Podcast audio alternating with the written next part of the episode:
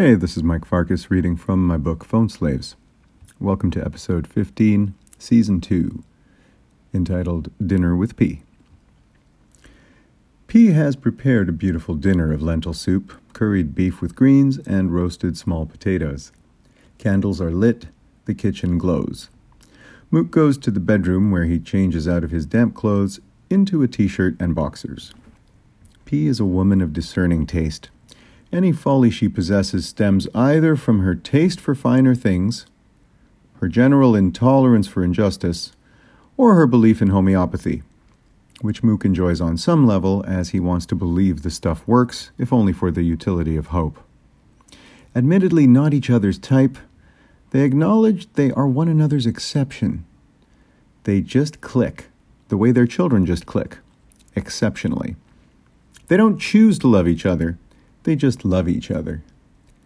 Mook is freaking out with hunger. P serves him his soup. Such soup! The fragrance of it makes his eyes roll a little. What the heck did you put in this? Ah ah, a great chef never reveals her secret. Mook continues to lavish P with compliments, immersed in his soup, his head deep in the bowl. I got trapped in an avalanche in front of Cinema 5. You did? And Steve's mother ran him over. She did? C'est pas vrai. With her Corolla S reversed right over him. Why would I make it up? Because you are a storyteller. Tu aimes ça raconter des histoires, mon petit raconteur. When P speaks French, her voice modulates in a la la la la kind of way, like she knows things which she in fact does not. This is pretty normal for French people, par for the course. Allow me to raconte about this soup being worthy of the Gospel of Enanda. Enanda? Another helping, or are you ready for curry and rice? You are like an oasis of gorgeous deliciousness. I know. Viens sit, ma petite Amandine. P removes Mook's bowl and puts a big, full plate of curried beef and basmati in front of him. She sits in his lap so he can't eat. He holds her hand for a moment and kisses it. She loves his romantic gypsy shtick. Mook can't help himself. P reappears at the table with a crisp, cold green salad from the refrigerator, which she drizzles with a yogurt style dressing and sprinkles with toasted poppy and sesame seeds. The aroma of the curry is alarmingly delicious. Opening the oven, she removes two naan bread. You bought naan? I made naan. You know how to make naan bread? I know how to make lots of things. You never made naan before. My mammy taught me the ways of fried bread. Incredible. After a few careful bites of curried beef with basmat, the gravy broth makes Mook's nose run. He stands to blow his nose and takes the opportunity to refill P's glass of Chardonnay. Mook pours himself a stout and praises Ananda, toasting P's prowess in the kitchen. To bliss, he says. P raises her glass to Mook's for a clink. The only thing I didn't get is dessert. Uh oh you are in big trouble. You're upset? Not upset, but I intend to eat my dessert. Oh? Oh, yes. Sounds good to me. They enjoy their meal in the safety of their little bliss bubble. Mook has a second helping and then a tiny third helping before P intervenes.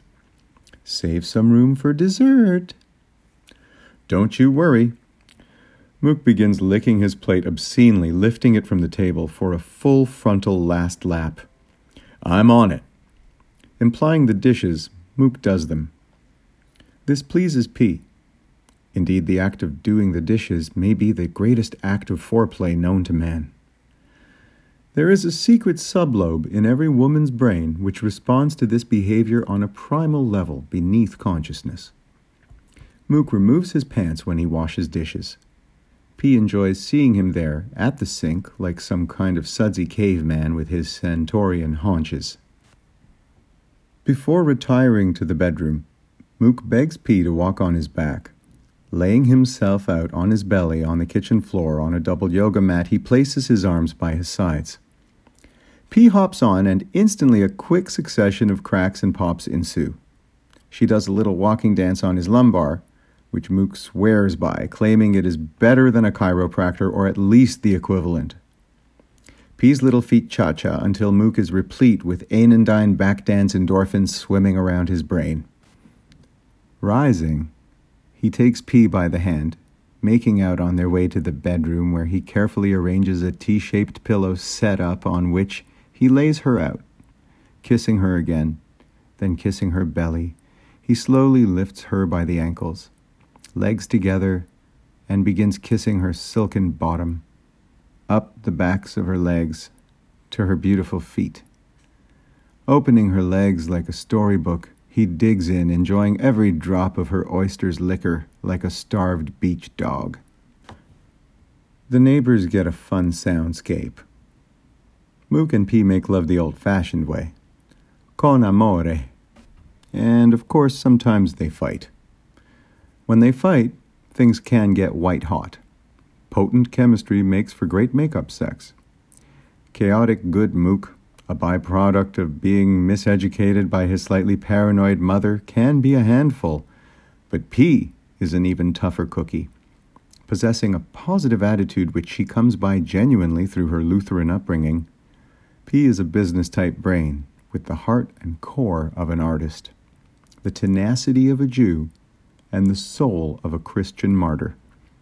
She always does the right thing. Lawful Good P is an expert on what the right thing to do is. When people in the talent industry are up in arms about what the right thing to do might be regarding a sensitive situation requiring delicacy and firm authority, they call P Martini. Hollywood snafu detective. Mook calls P the Golden P. He means it when he says it. The maternal side of her especially materns him on. He'd nurse every day if she'd let him. Mook believes that it is only a matter of time before ACTRA, SAG, and the like honor P with an award in her name for upholding the highest management values and industry standards the Golden Peapod Award. Visualizing a peapod wrought in pewter, adorning an oversized, intricately chiseled, vase like martini glass statue in her future. On a psychosexual level, being with P is akin to beaching on his own private slice of the French Riviera. You are my vacation, he says, falling asleep exhausted, and thoroughly loved up. Mook passes out in his bathrobe like a wrung sponge.